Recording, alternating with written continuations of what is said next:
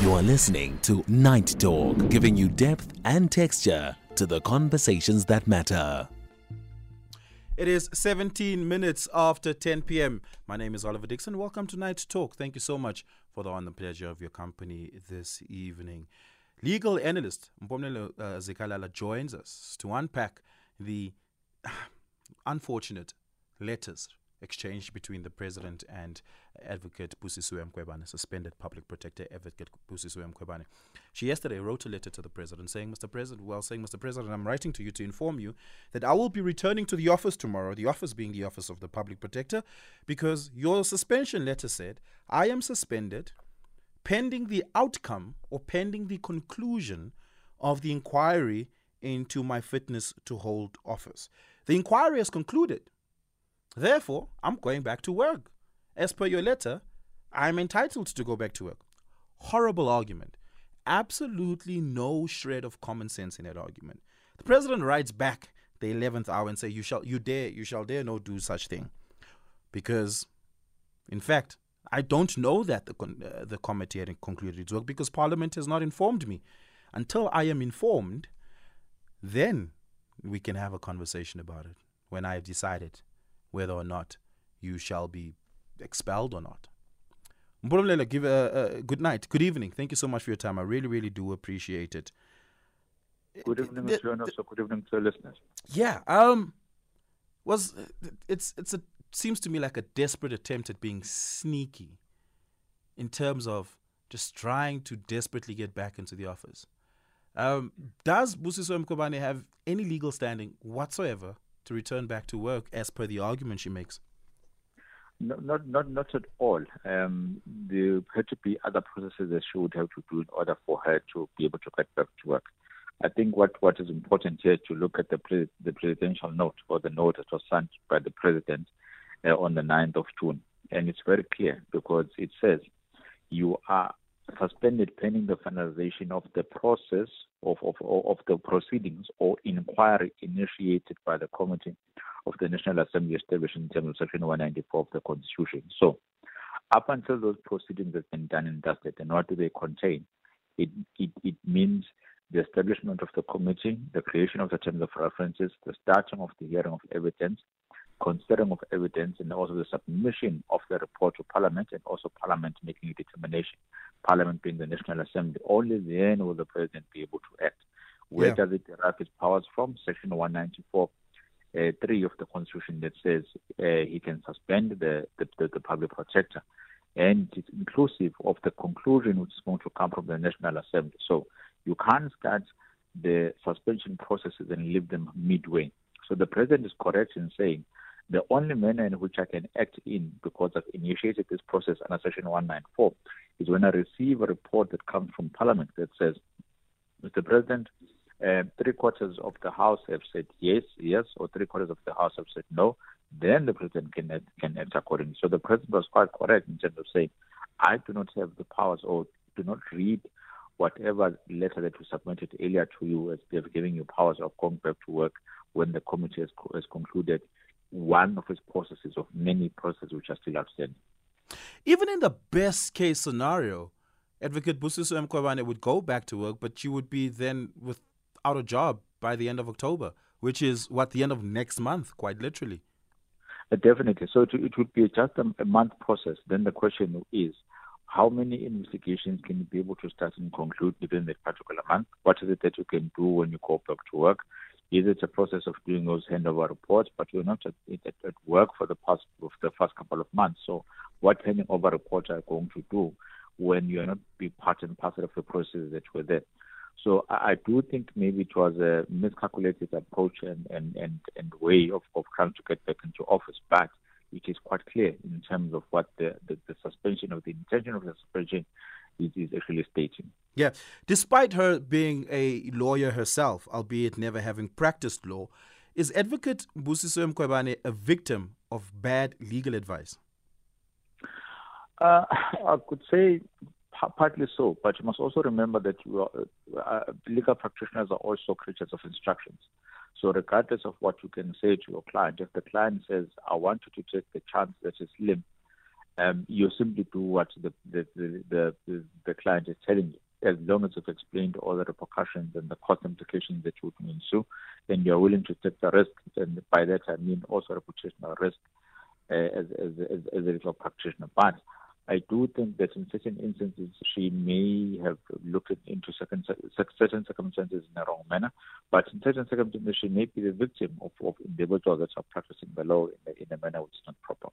Yeah.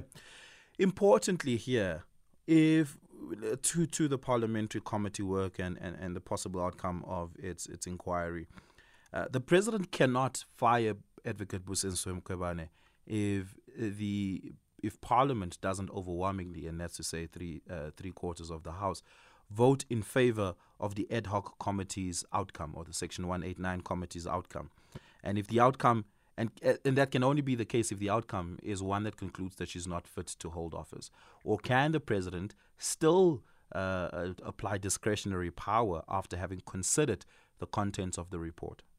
Mm. unfortunately, the president is controlled by what the constitution actually says. So the constitution says at least two thirds of the members of the of the of the, of the assembly um, should vote yes.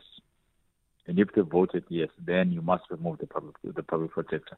Even on him, it, it is not a discretionary process. So once you have two thirds, whether you still want the public protector to continue or not, the constitution is, is quite prescriptive. But it says the, the the proceedings or the committee must start and end and, and do its job and if it has been uh, recommended that there must be removal, you must remove the public protection. So there's no discretion at all. So the president is obliged to comply with all the recommendations that have been made by the National Assembly. And if you have the majority, which is two thirds, the only option that you have is to go in line with the majority as instructed you to do.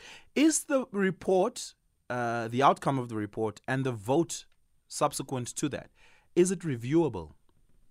I, I no doubt would uh, think that that's something that Advocate Busisiwe Mkhwebane would take under consideration. Yes, it is. In, in, fact, I was amazed as to why she would let the process um, get into the to the doors of Parliament, rather than saying after having received a particular uh, report or the outcome, then say, "I'm going to go to court to review this particular uh, the, uh, the, the, the work of the committee, both on a substantive and procedural basis. Substantiveness well, I, I want them to determine for me what is it that I've done wrong. Was it a rule that um, yeah, I, I'm, there are not going to be any judgments which are going to be taken against me? Was it a rule that there are not going to be any personal court orders which are going to be granted against me?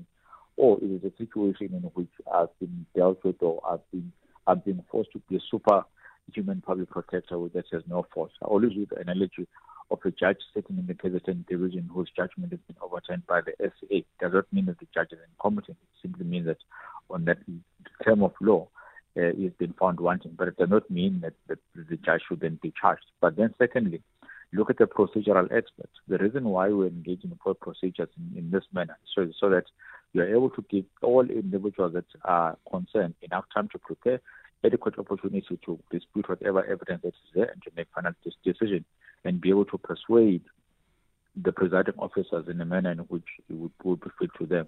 Then the question would be, has she been afforded a fair chance in this case? I would say no. The instances in which the public protector has been forced to sit within the parliamentary committee alone without a legal rep. Meanwhile, the legal team from the side of the of parliament has always been there 24/7. That's not fair. Yeah. But it's only up to the court that can be able to determine it.